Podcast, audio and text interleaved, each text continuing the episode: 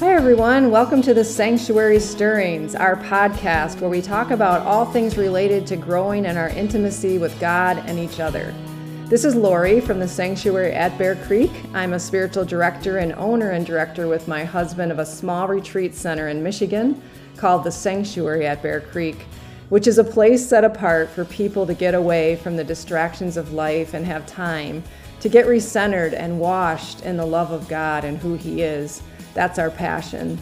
We've discovered through our lifetime of walking with Him that more than anything else, more than all that we do in the kingdom, God wants relationship with us. And our greatest joy is to have relationship with Him. So, on our podcast, we're going to talk about prayer, walking with God, spiritual formation, theology, different ways we've found that He's drawing us closer to Him and we learn more about Him. And we're just going to keep unpacking the abundant life that God has for us and the adventure of knowing Him. So you can find us at the sanctuary at bearcreek.com and watch for a new episode every week. We're so glad you're here.